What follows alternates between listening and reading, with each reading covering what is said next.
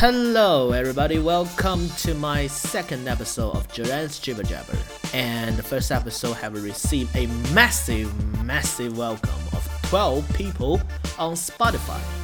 And uh, yeah, I don't know who you are, but so if you take time out of your busy schedule to listen to my uh, jibber jabbering, so uh, massive thank you.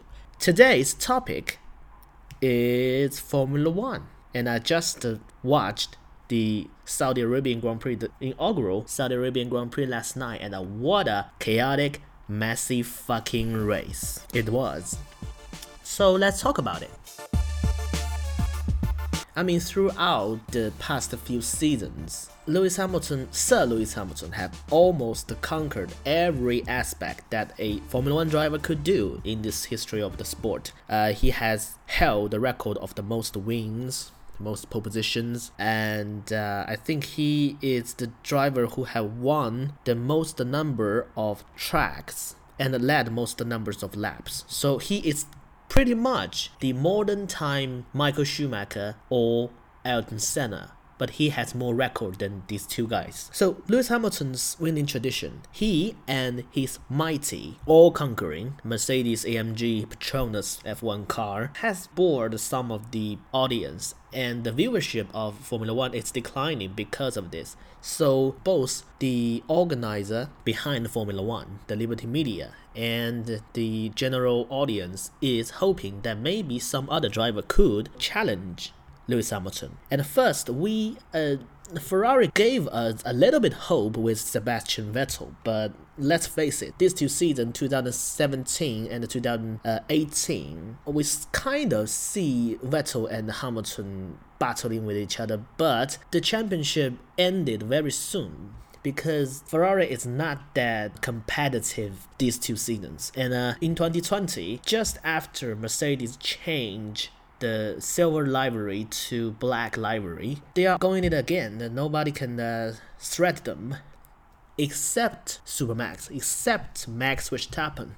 So Max Verstappen is the only driver can threaten Mercedes in 2020. He won three times and uh, by some great margin compared to other non-Mercedes driver. So people was hoping that Verstappen and Hamilton would have this great rivalry. And voila, as the Red Bull car's performance increasing this year, we have this championship. We have this championship battle between these two giants. One is the seven-time world champion, the mature hero, the protagonist of like past decade, and the other is the 23 years old upcoming, not, not, not upcoming star because he stayed in uh, Formula One for about seven seasons now, but he is the future champion, the to be number one.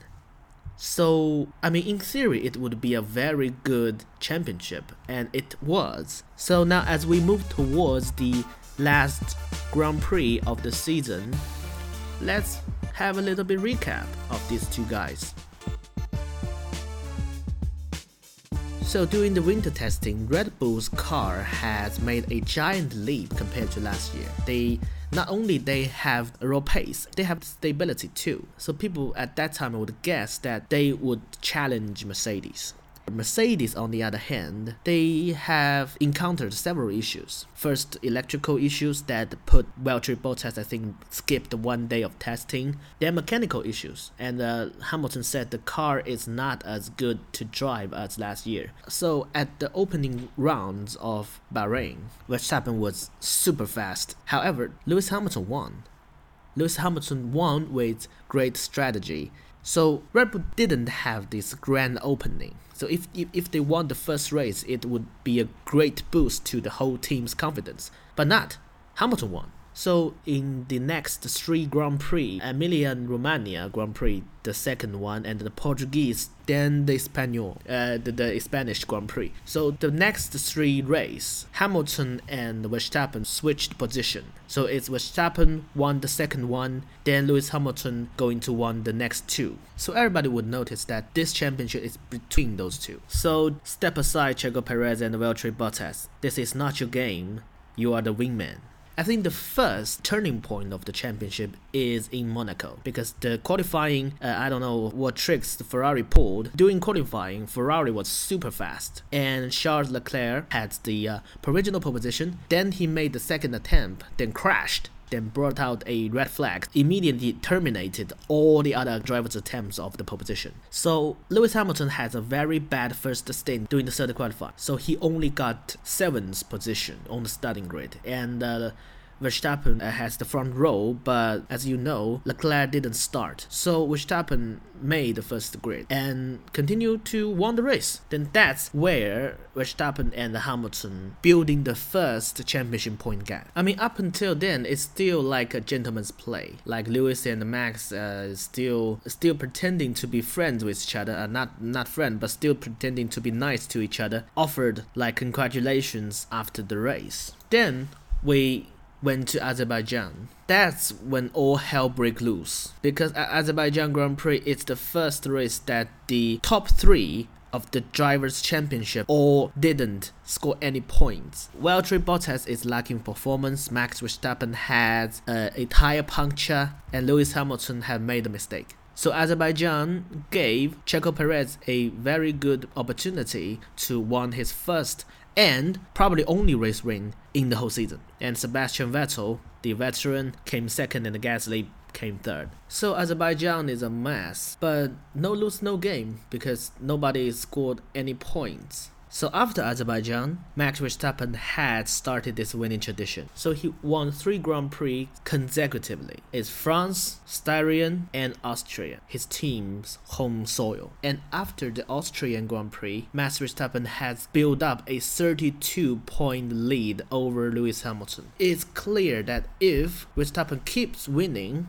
and Lewis Hamilton cannot keep up, the championship would decide it like maybe before the summer break. So the Great Britain Grand Prix in Silverstone is a very important one. And as we all knew what it has turned out, the the famous 51G crash. So Lewis Hamilton had fought back to almost eliminated all the advantages that Verstappen had in the first half of the season by crashing to Verstappen. Yeah, I mean, I was at the trackside in Silverstone. I have witnessed the crash and I have also feel the environment of the track audience that expressed because Lewis Hamilton is their homeboy. So anything he did is acceptable to all the audience, and uh, I, I'm not arguing with that because as it turned out, the FIA had have already penalized uh, with penalty. So I don't want to talk about the intention, uh, whether he is deliberate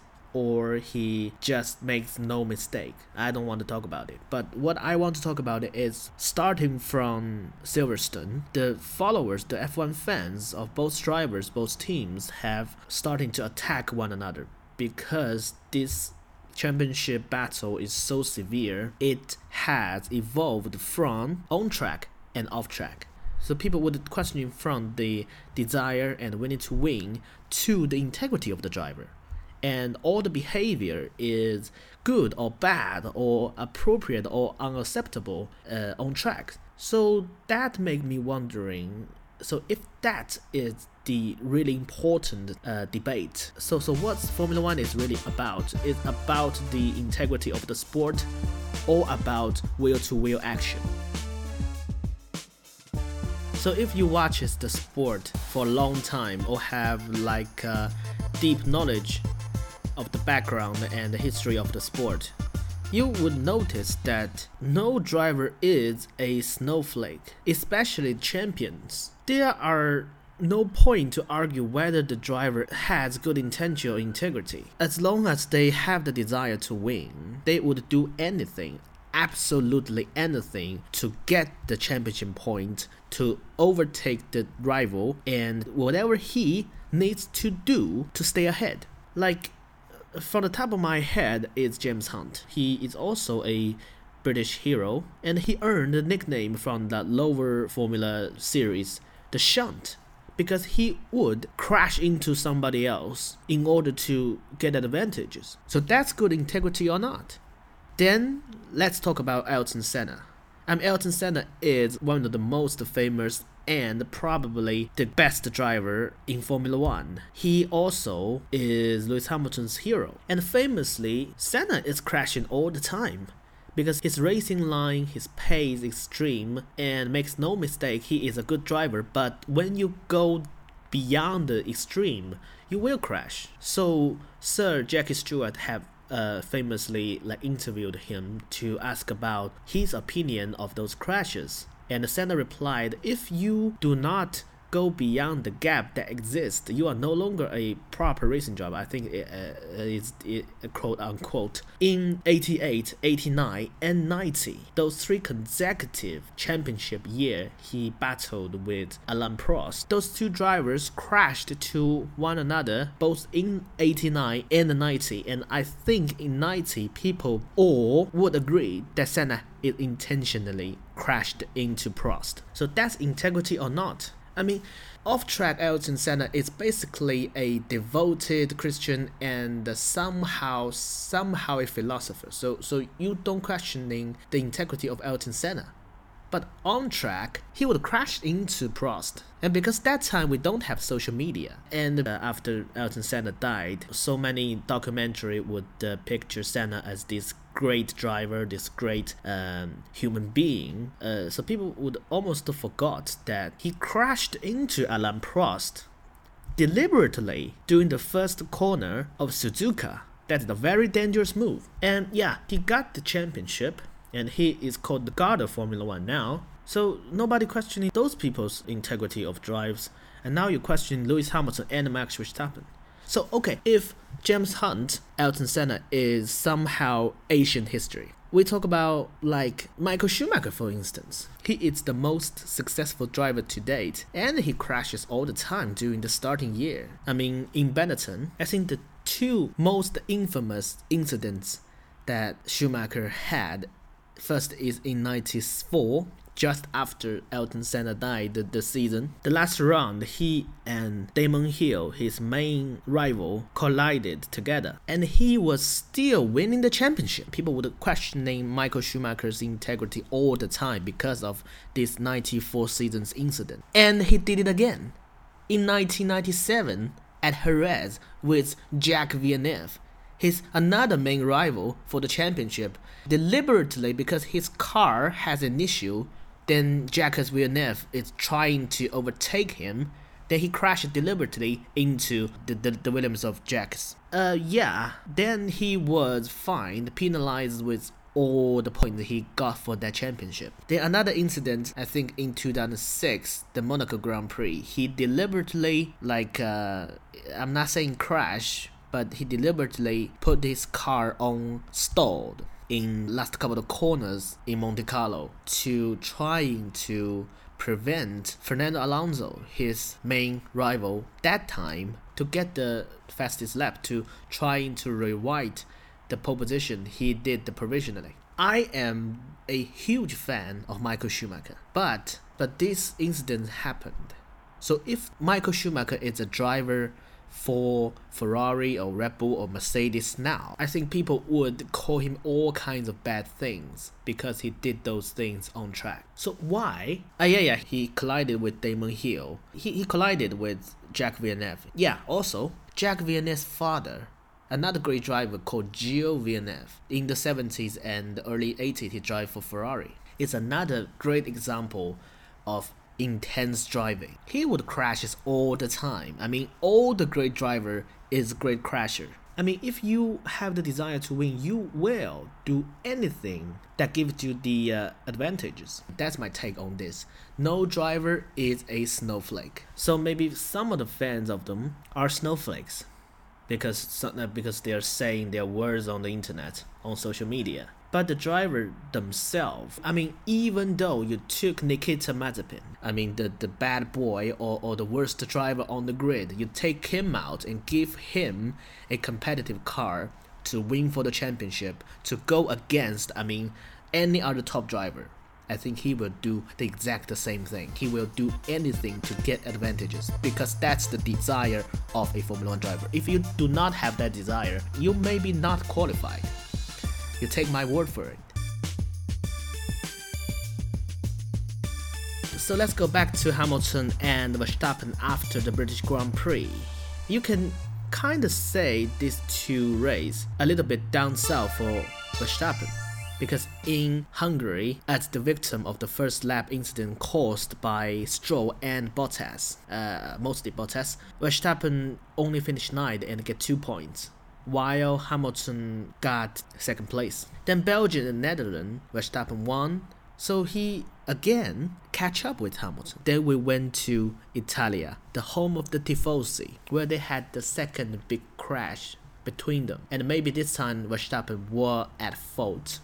So the first one in Britain, kind of like uh, the victim is Verstappen and Hamilton was at fault. And the second one, they put themselves all out of the race. And Hamilton would say, "Ah, it's too dangerous, man. It's uh, it's not good. He he didn't even look at me after he got out of the car." And Verstappen said, "If you're still pushing the pedal to reverse, you are okay." So everybody is debating, and because the on-track debating is severe enough, you can imagine what the social media would say about it. After Italia, it's what we call the closing round of the season, from Russia to Abu Dhabi, and from these eight rounds, Hamilton and Verstappen almost secure all the first and the second place finish, except Turkey. Now they are tied points after Saudi Arabian Grand Prix. This is the most neck and neck season we ever expected, we ever seen. I mean, the only other example, the championship contenders tied points into the closing round. It's 1974, where Clay Regazzoni drive for Ferrari and Emerson Fittipaldi drive for McLaren. And I think Jody Scheckter is still in the game, but he is seven points left behind. It, it, it's almost just in theory. Fittipaldi won. If you kind of remembered that season in 1974, Regazzoni is the guy who has the upper hand, but eventually it's Fittipaldi who won the championship. It's kind of like this season. Just a week, uh, not a week, less than a week to Abu Dhabi, uh, where the championship is finally decided. And I think I am very excited to see this race. So finally, let's talk a little bit about Saudi Arabian Grand Prix. I mean, before the race, based on the performance of Mercedes' car, because he's so quick, both in Qatar and especially in Brazil, we'd expected that maybe Hamilton would won this race in a spectacular fashion. However, during the qualifying, especially the third qualifying, Verstappen had gave a, a somehow very superb lap, but he crashed. So the starting grid remained the same. Hamilton, Bottas, Verstappen. During the start, Hamilton and Bottas lead the way comfortably, with Verstappen third. However, Mick Schumacher crashed heavily and broke the barrier. So first they gave a yellow flag, so people were rushing into the pits to change tires, and uh, Red Bull decided to gamble by forcing Verstappen out and let Perez in. Mercedes let Bottas to kind of block Verstappen's pace in order to do a double stack. And they did, did a fantastic job. However, the yellow flag turned red, so Red Bull's gamble worked. Verstappen is promoted from third to first, and he can change tires during the red flag stages. So the first restart, it probably is because of the tire is fresh, or because Verstappen uh, made a bad start. So immediately Hamilton overtook Verstappen from the start, and then Hamilton and uh, Verstappen kind of have this incident during the first corner where Hamilton kind of pushed Verstappen out of the track. The, the space is just that, that little, and uh, Verstappen went off the track and gained advantages. Finally overtook Hamilton he should give back the position to Hamilton. But because there are another huge chaotic incident at the back of the grid that causing Mazepin, Russell, and I think Checo Perez out of the race, then there's another red flag where they bargaining whether Verstappen should give back the position to Hamilton. So finally they decided to put Ocon, our lucky boy, on pole, then Hamilton and Verstappen. So during the second restart, Verstappen overtook immediately by cutting, but by somehow cutting the first corner to overtook both Hamilton and Ocon and stayed ahead. Then Hamilton overtook Ocon on the second lap, the gap between them is uh, 1.5 seconds to 0.6 seconds because Red Bull is very fast on the first sector, especially during the, the turn 9 to turn 13. And Mercedes just very fast on the third sector because they are full throttle. So they kind of hold the gap until there were some collisions and there were debris all over the track. So the marshals issued a VSC. There were two VSCs and the Briton attempted a move on Dutchman with DRS down the main straight. But you know Verstappen, this guy would not give his position to Hamilton that easily, so he ran off the track and re the lead by having an advantage, so the marshals instructed him to give back the position. So that's when the controversial came out. Verstappen was given the instruction to give back the position to Hamilton. However, he chose to get the position of him that there was some communication problem. Verstappen do not want to give that position that easily, so he was kind of a wiggled a little on the racing line, and Hamilton did not know the position was given back to him so Hamilton stayed behind him, eventually crashed into him, which he, and I quote, said it was a brake test. Whether it is a brake test or not, this is a very controversial thing during the race, and uh, people would heavily debate it on on social media. And now, my opinion is there was a communication problem and Verstappen has been penalized for that. But it's just a 10 second penalty and after the race, and uh, it did not change anything. So I think maybe in theory, the FIA and the F1 wanted these two to have a tie points into the final race because it is exciting. So that's my take on it. Okay, fellas, this is probably the end of our second episode of German Jibber Jabber. Uh, if you like this, please subscribe, and I will probably update this weekly basis. So, so thank you for listening. Till the next update.